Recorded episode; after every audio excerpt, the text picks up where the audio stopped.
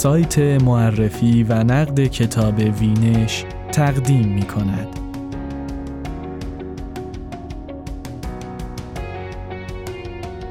افسون قصه ها مقاله ای در نقد و تحلیل کتاب روایت و کنش جمعی. نوشته فردریک دبلیو میر. نویسنده مقاله کاوان محمدپور. با صدای سجاد سجودی.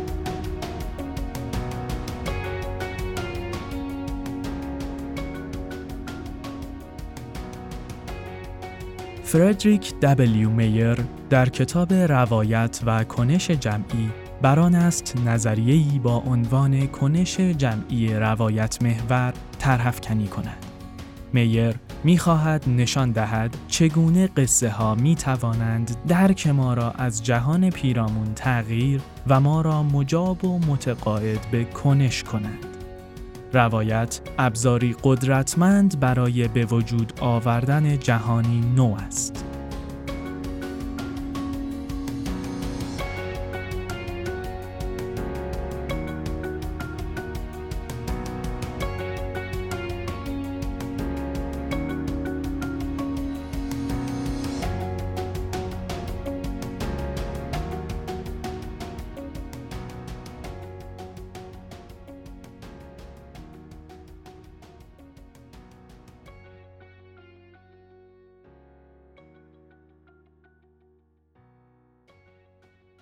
در کتاب لوئیس کارول ماجراهای آلیس در سرزمین عجایب وقتی آلیس برای اولین بار با اسب تکشاخ روبرو می شود با ذوق و شوق بسیاری می گوید وای قبلا فکر می کردم اسبهای تکشاخ تنها در قصه ها وجود دارند. البته اسب تکشاخ نیز به محض دیدن آلیس جمله مشابهی را می گوید. تنها به جای اسبهای تکشاخ واژه انسان را جایگزین می کند. این صحنه از کتاب کارول تلویحاً به خواننده گوش زد می کند تنها در صورت باور کردن تخیل یا به تعبیری داستان می توان به واقعی بودن آن دست یافت و کنشی را در برابرش صورت داد. به عبارتی هرگاه ذهنیت ما توانایی آن را داشت برای مدتی هرچند کم سیستم باورپذیری واقعیت‌های ملموس را تعلیق کند آنگاه می تواند از طریق روایت ها ماجراجویی و کنش های فردی یا جمعی را به وجود آورد. کتاب فردریک دبلیو میر با عنوان روایت و کنش جمعی در صدد است نظریه‌ای برای همین کنش‌های فردی و جمعی در سطح جامعه و ساز و کار برساخته شده آنها طرح ریزی کند. میر استاد سیاستگذاری عمومی، علوم سیاسی و محیط زیست در دانشکده علوم سیاسی سنفورد در دانشگاه دوک است. او که از عمده ترین دقدقه هایش پژوهش در باب نقش قصه و روایت در حیات سیاسی و اجتماعی است در کتاب روایت و کنش جمعی بران است نظریه‌ای با عنوان کنش جمعی روایت محور طرحافکنی کند. میر می‌خواهد نشان دهد چگونه قصه ها می توانند درک ما را از جهان پیرامون تغییر دهند و ما را مجاب و متقاعد به کنش کنند. در واقع اگر از منظر میر به صحنه یاد شده از کتاب لوئیس کارول نظر افکنیم با سوالی از این دست روبرو می شویم. چه چیزی باعث می شود آلیس قادر باشد اسب تکشاخ را ببیند و دنبالش برود؟ به احتمال بسیار جواب میر قصه است. به عبارتی روایت کردن قصه ای که آلیس را مفتون خود می کند درک و دریافتش را از جهان پیرامون نیز تغییر می دهد. تا مواردی را که قبلا نمی توانست ببیند یا باور کند این بار مشاهده کند. البته کتاب روایت و کنش جمعی بحث را فراتر از شخصیت های داستانی مطرح کرده. و تلاش دارد قصه را در پیوند با کنشهای جمعی مورد بررسی قرار دهد. در واقع می‌خواهد نشان دهد چگونه سیاستمداران، مبلغان مذهبی، فعالین محیط زیست، مبارزان مدنی و غیره با برساخت کردن روایت یا قصه مردم را به کنش جمعی فرا می‌خوانند یا چه سازوکارهایی در ذات داستان وجود دارد که این گونه می‌تواند مخاطبان خود را مفتون کند. فردریک دبلیو میر مباحث کتاب خود را در قالب سه بخش اصلی و هفت فصل فرعی تنظیم کرده است. بخش اول با عنوان کنش جمعی در دو فصل مسائل کنش جمعی و نظریه های کنش جمعی و آغاز بحث روایت به موضوع کنش جمعی و نظریه های پیرامون آن اختصاص دارد. نویسنده در فصل اول توضیح می دهد که چه موانعی بر سر راه به جریان انداختن کنش های جمعی در جامعه وجود دارد. او معتقد است گروه های متعدد باید سه معلفه بنیادی کنش جمعی را در روایت های برسازنده خود لحاظ کنند تا بتوانند مردم را مجاب به پذیرش منافعی مشترک و اقدامی گروهی کنند. این سه موضوع یعنی همکاری، خاطر جمعی و هماهنگی را می شود معلفه های سازنده مسئله کنش جمعی قلمداد کرد. البته با فرض وجود هدفی که منافع مشترک همه را تأمین می کند یا به عبارت دیگر با فرض وجود خیر جمعی. در ادامه به مفهوم خیر جمعی و معضلات پیش روی آن به خصوص مفت سواری می پردازد. مفت سواری موقعیتی است که فرد بدون همکاری یا مشارکت در امری از سود آن بهرهمند می شود. از این رو میر در این فصل به بررسی نظریه های مختلف در راستای حل چنین معزلی و برساختن خیر جمعی می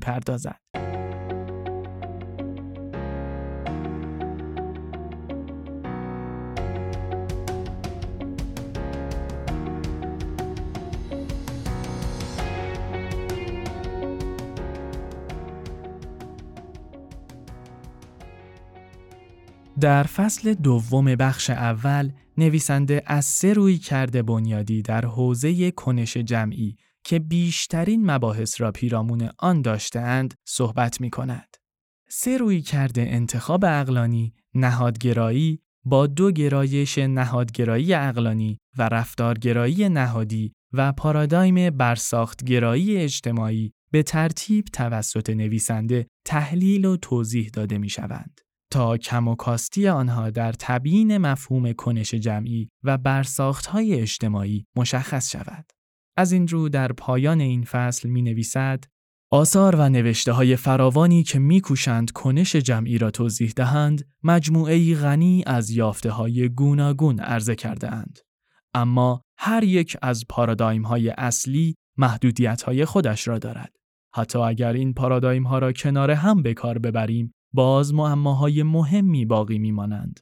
معماهایی که فرصتی به وجود آورده اند تا پای نظریه روایت را به حوزه کنش جمعی باز کنیم.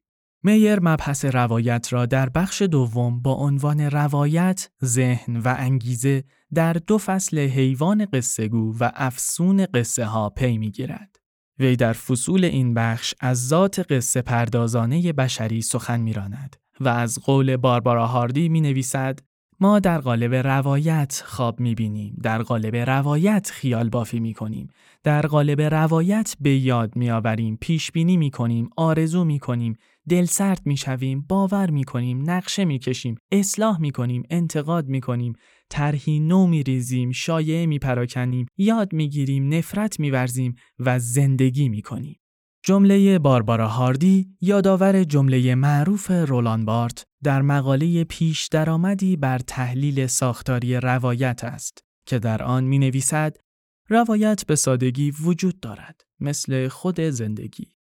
میر نیز همچون بارت و هاردی سراسر زندگی بشری را تنیده در روایت می داند. اما وی تنها یک قسم از روایت را در کتاب خود مورد بررسی قرار می دهد. آن هم آن قسمت که به تعبیر او بیشترین تأثیر را در ذهن و روان مخاطبان برای انجام کنشی جمعی دارد. قصه ها آن بخشی از روایت های ما هستند که می توانند برسازنده کنش های جمعی باشند و روایتی نو و قابل اعتماد را برای مخاطبانشان عرضه کنند.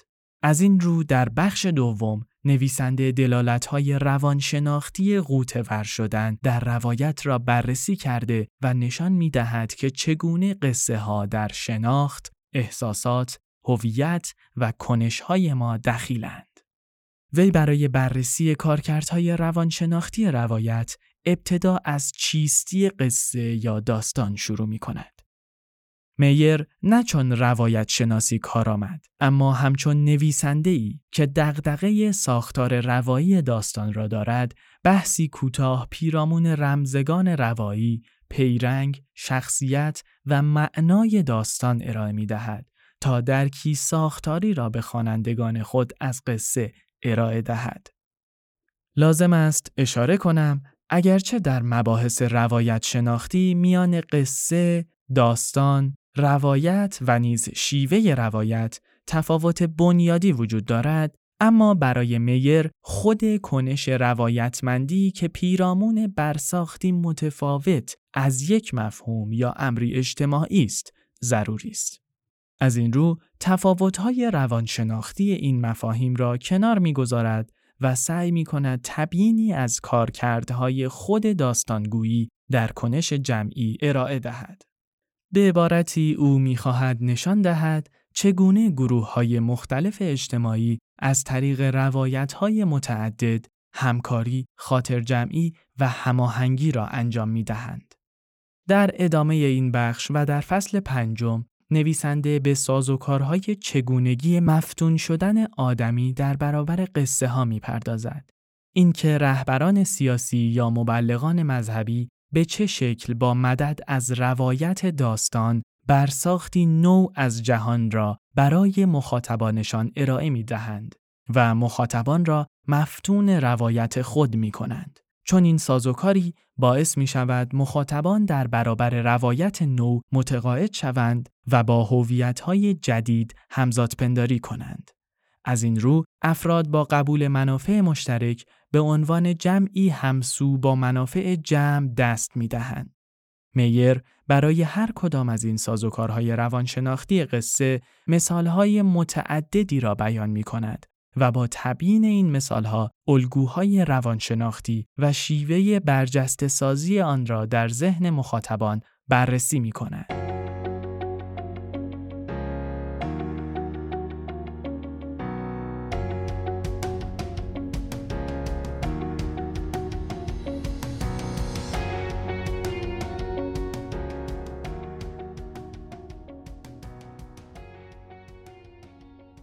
بخش نهایی کتاب با عنوان روایت و کنش جمعی در دو فصل برساختن خیر جمعی و برانگیختن کنش جمعی طرح می کند که چگونه ابزار روایت اجتماع را قادر می سازد تا تحقق یک خیر جمعی را به دغدغه و منفعت مشترک اعضایش تبدیل کند و نیز برای رسیدن به چنین هدفی موانع کنش جمعی را به چه شکلی از سر راه بردارد.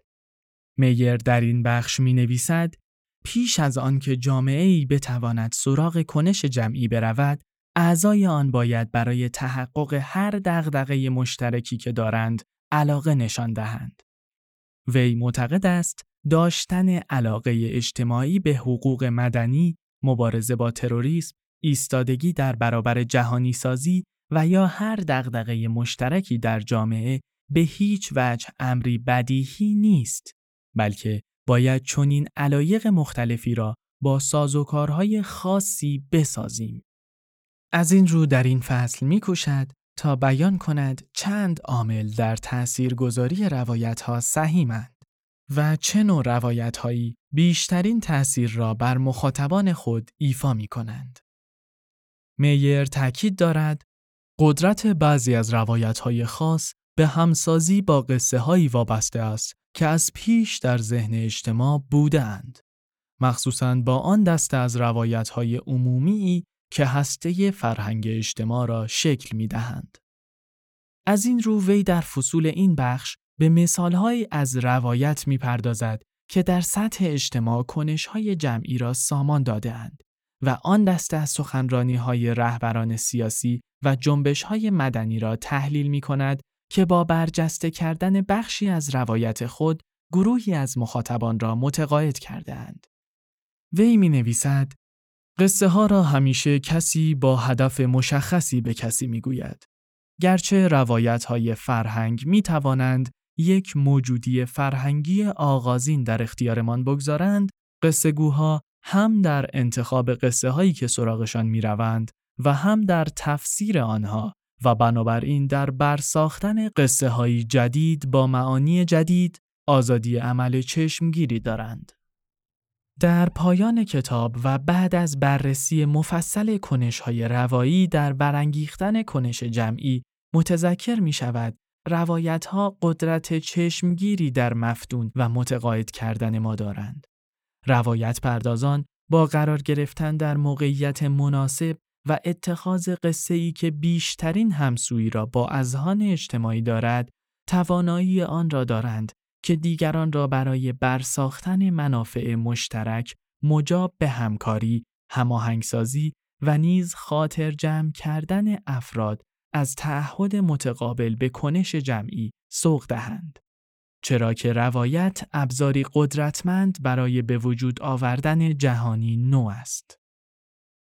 اهمیت کتاب میر جدا از بود ایجابی آن که نشان دادن قدرت روایت در جهت برساختن مفاهیم نو و نیز ترغیب و مجاب کردن افراد برای کنش جمعی است از اهمیتی سلبی نیز برخوردار است.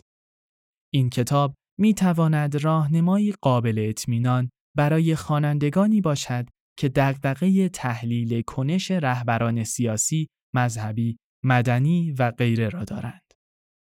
از طریق کتاب میر می توان سازوکارهای روایت آنها را در مهم جلوه دادن امری به خوبی تحلیل کرد. شاید در زمانی که تروریسم هر روز در لباسی متفاوت رخ می نماید، کتاب میر این توانایی را به خوانندگانش بدهد تا بفهمند چگونه روایت آنها به ترغیب و تهییج افراد می انجامد و ما را قادر می سازد بهتر از پیش روایت های سیاسی را حلاجی کنیم. ابزار تحلیلی کتاب روایت و کنش جمعی این توانایی را می دهد که ریزکاری های روایت هایی از این دست را به خوبی تحلیل کنیم و از فریب آنها در امان بمانیم. در پایان لازم است اشاره کنم ترجمه فارسی کتاب روایت و کنش جمعی بسیار روان و قابل درک است. اگرچه میر در سراسر کتاب ارجاعات مکرری به متفکران و اصطلاحات علوم اجتماعی و علوم سیاسی دارد، اما پینوشت های مترجم از دشواری فهم آن کاسته و توانسته متنی ساختارمند روان و قابل فهم را در ترجمه خود ارائه دهد. شیوایی ترجمه کتاب به شکلی یادآور شیرینی قصه ها نیز هست.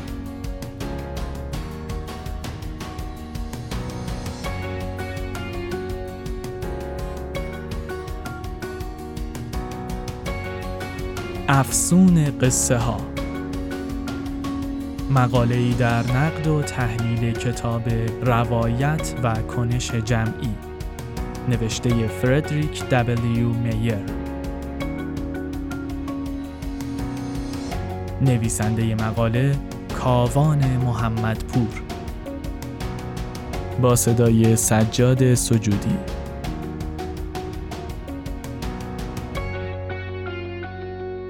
این مقاله و دهها نوشته و نقد دیگر درباره کتابهای کلاسیک و جدید انتشار را در سایت معرفی و نقد کتاب وینش بخوانید.